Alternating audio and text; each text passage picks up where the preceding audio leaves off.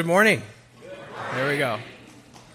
My name's Keith. For those of you who don't know me, I am very thankful to get to speak to you today. Since it is Good Friday, I will be speaking on the atonement, and I'll be reading from Isaiah 53. So if you want to flip in your Bibles to Isaiah 53, surprise, we're actually going to start at the end of 52 and work into 53 because there's two verses for the pickup. Please stand with me for the reading of God's word.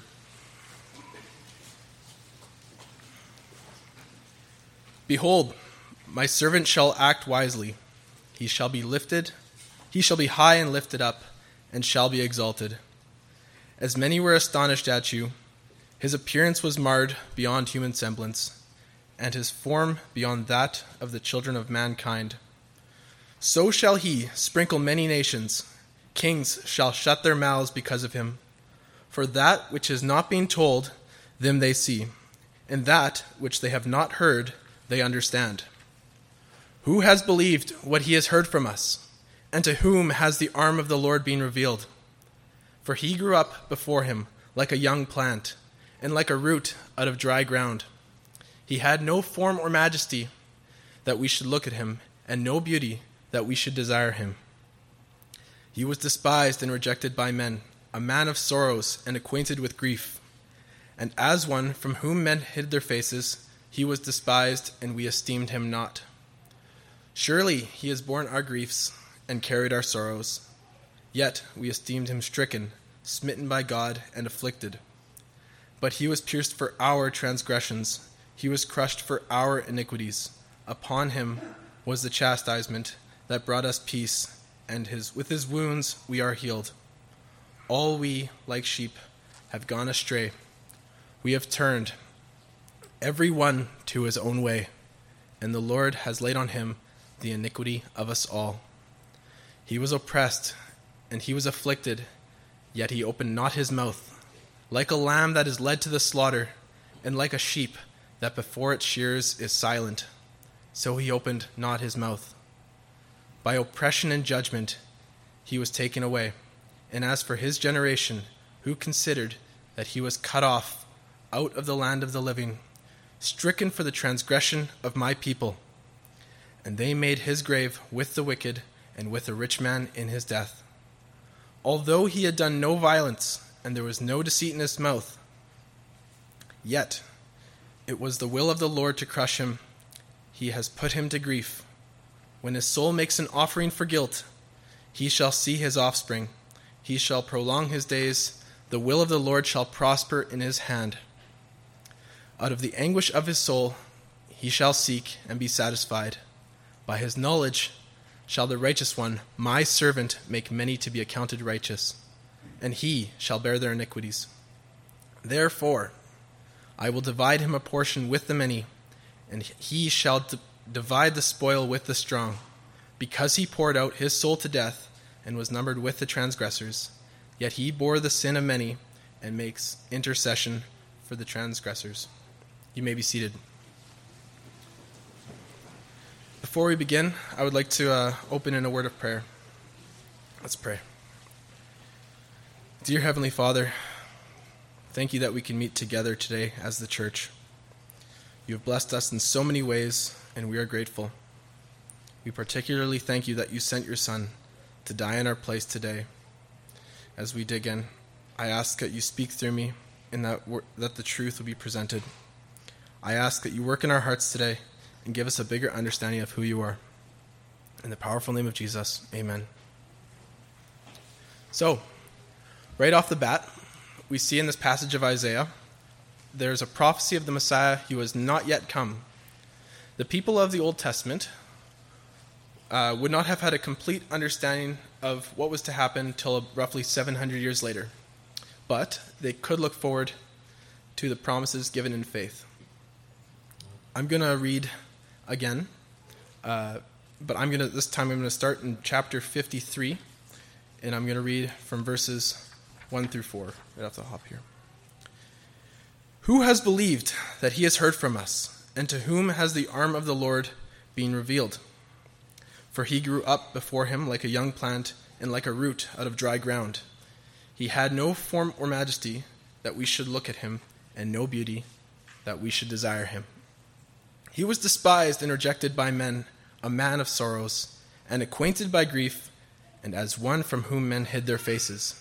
He was despised, and we esteemed him not. Surely he has borne our griefs and carried our sorrows, yet we esteemed him stricken, smitten by God, and afflicted. So, right off the bat, based on his language, we can see Isaiah is writing this looking backwards in time after its fulfillment of Christ. Sort of like someone sharing the plot of a movie. We don't quite get the whole picture until we go see it ourselves.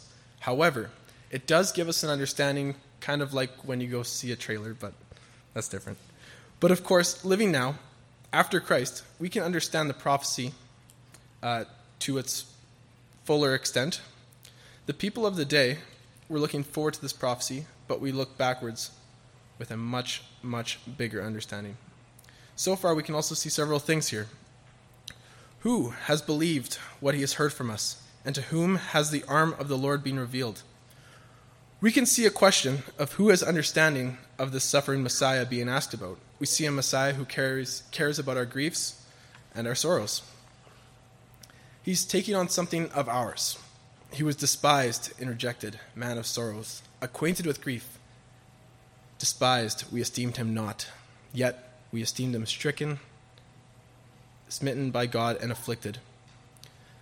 These verses don't show us a Messiah who is welcomed with open arms by any stretch of the imagination. This seems like a very humble position for a Savior to be in, all things considered.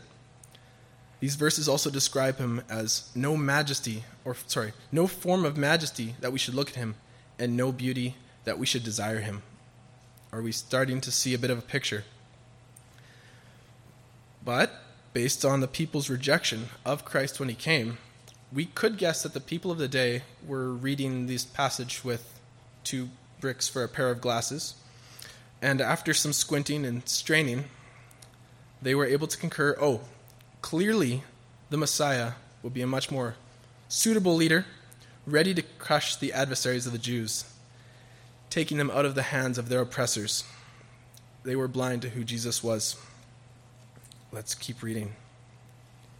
In verse 5 But he was pierced for our transgressions, he was crushed for our iniquities. Upon him was the chastisement that brought us peace, and with his wounds we are healed. All we like sheep have gone astray we have turned everyone to his own way, and the Lord has laid on him the iniquity of us all. In verse 5, we see he was pierced for our transgressions. In John 19, we can read that when the soldiers found him dead on the cross, they pierced his side with a spear.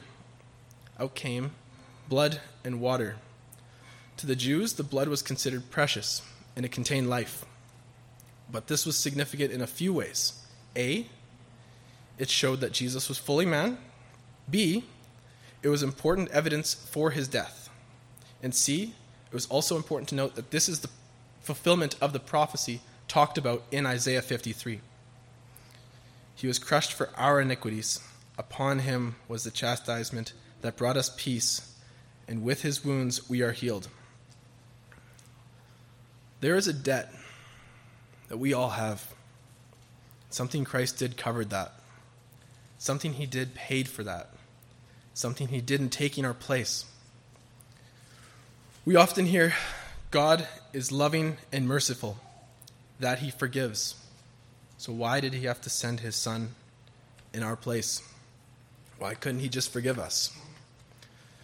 My brothers and sisters, I want to expand on this question that may arise from these verses with a story.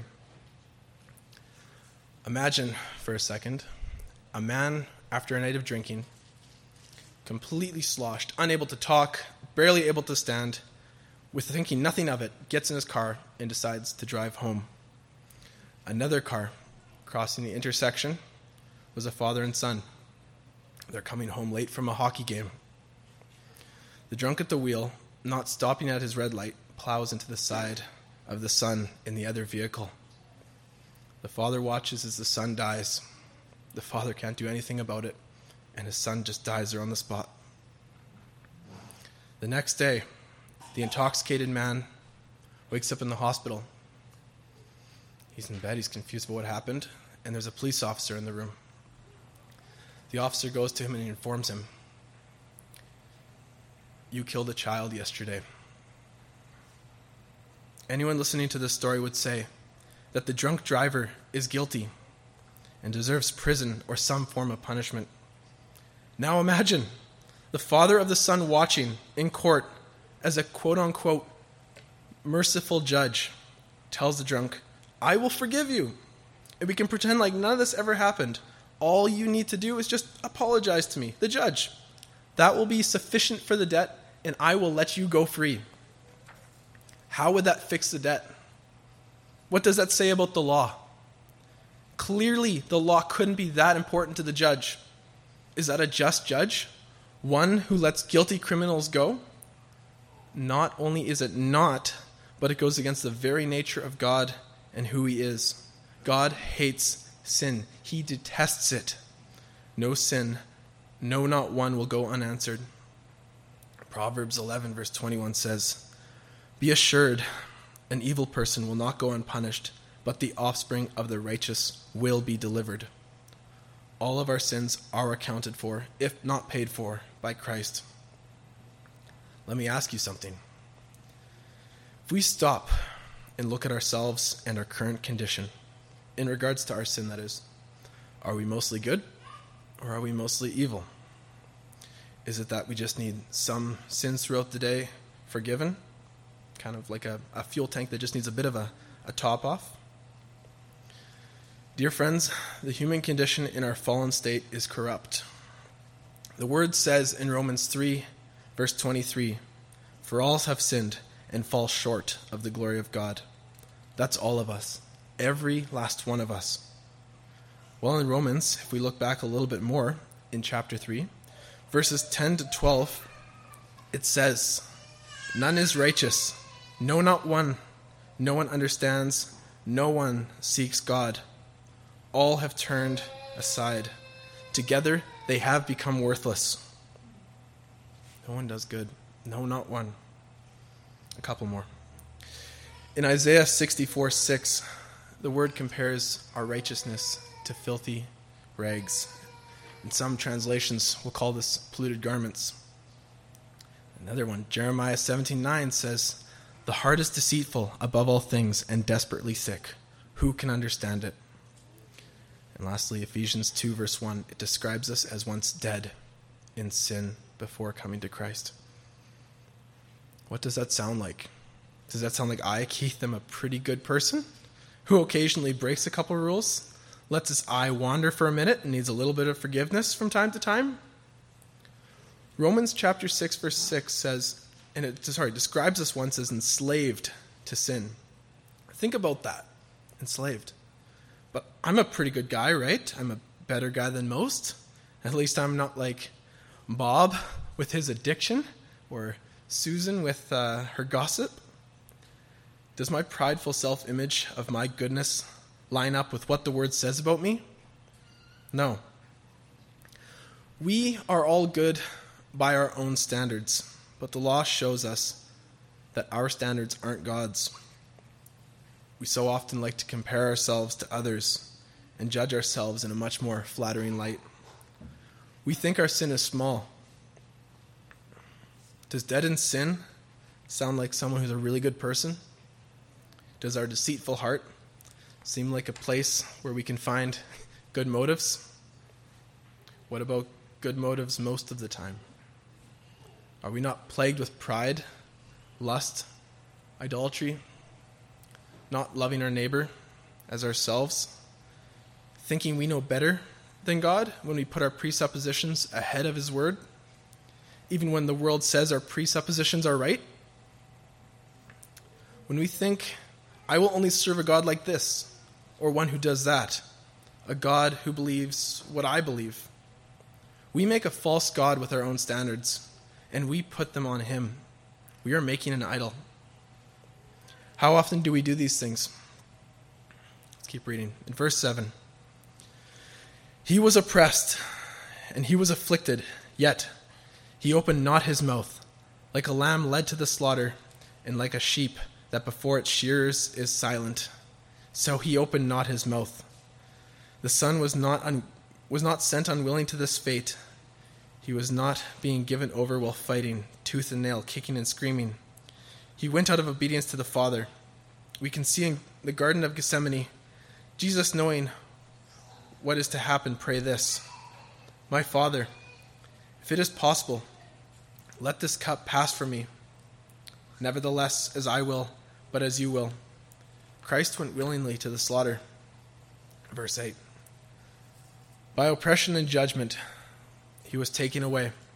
And as for his generation, who considered that he was cut off out of the land of the living, stricken for the transgression of my people. We see, by oppression and judgment, he was taken away. Jesus was wrongfully condemned. Isaiah here, who considered that he was cut off out of the land of the living, stricken for the transgressions of my people. In Luke 23, when Jesus is being crucified, we hear him say the, these words Father, forgive them, for they know not what they do. This is fulfilling this prophecy that those who condemned him didn't understand what they were doing.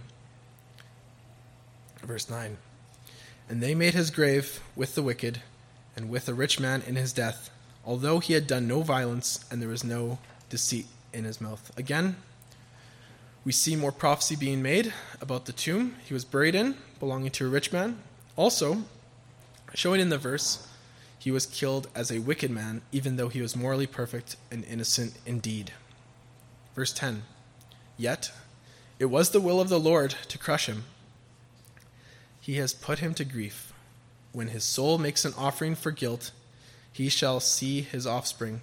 He shall prolong his days the will of the Lord shall prosper in his hand. We see the divine purpose of God for Christ to be sent here, for his lost, as we saw back in verse 6. The will of the Lord shall prosper in his hand. What God did for his sheep was intentional. We were bought with a price. He didn't just go loosely to the cross, just hoping some of us would choose him. Then he could apply this to us. He died for us.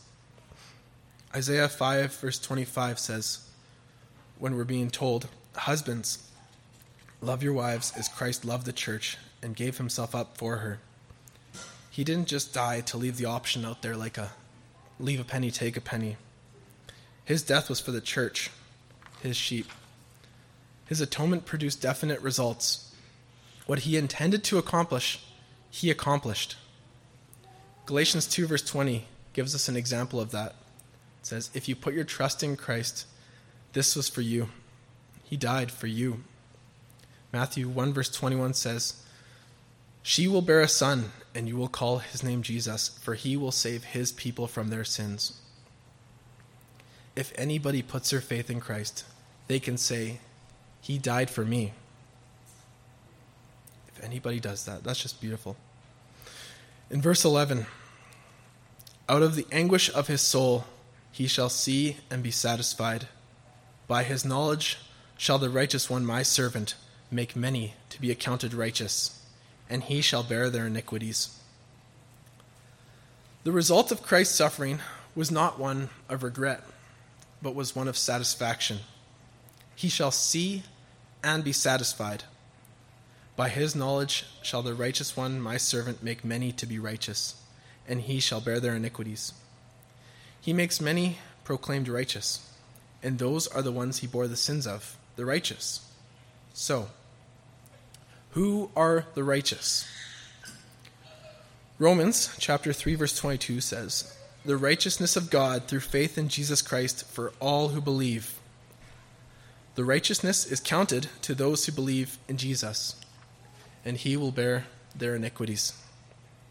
In verse 12 finally, therefore I will divide him a portion with the many, and he shall divide the spoil with the strong, because he poured out his soul to death and was numbered with the transgressors. Yet he bore the sin of many and makes intercession for the transgressors. We see the symbolism of a divided portion, a spoil. This is imagery of a victorious conqueror, sharing the victory and its products, its wealth, with its allies. It says he poured out his soul to death and was numbered with the transgressors. He's identi- identifying with them, he's taking on their title with his sacrifice. It's like taking the debt belonging to Keith and he's attaching it to himself.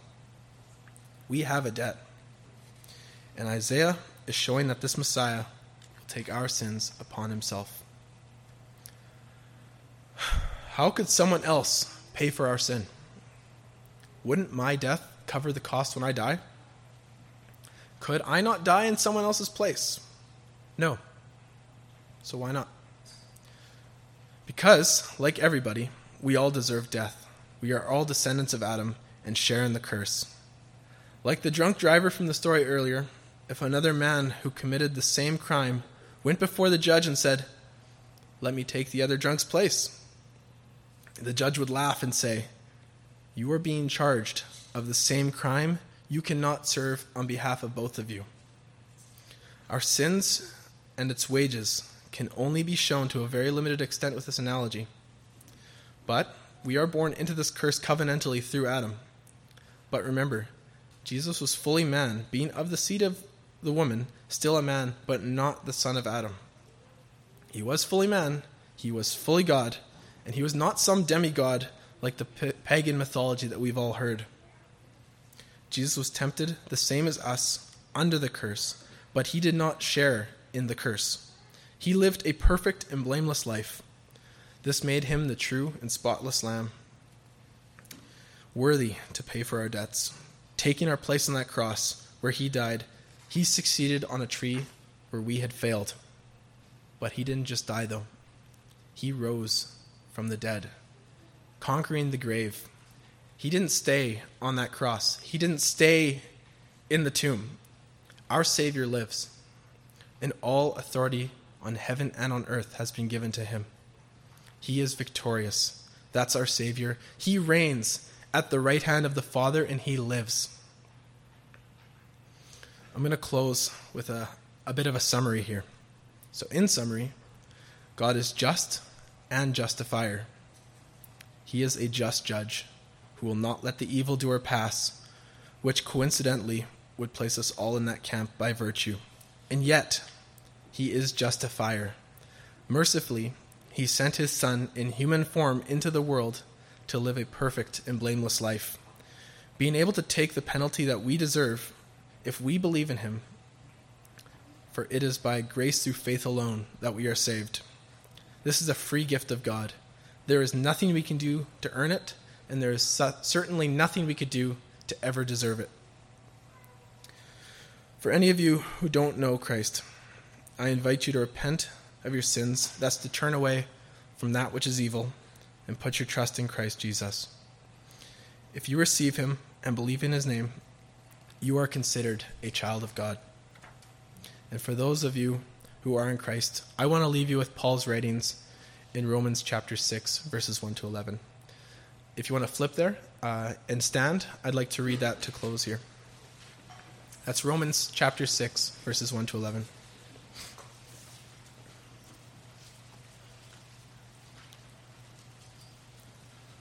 What shall we say then? Are we to continue in sin that grace may abound? By no means. Who, how can we who died to sin still live in it? Do you not know that all of us who have been baptized into Christ Jesus were baptized into his death? We were buried, therefore, with him by baptism into death, in order that just as Christ was raised from the dead by the glory of the Father, we too might walk in newness of life. For if we have been united with him in a death like his, we shall certainly be united with him in a resurrection like his.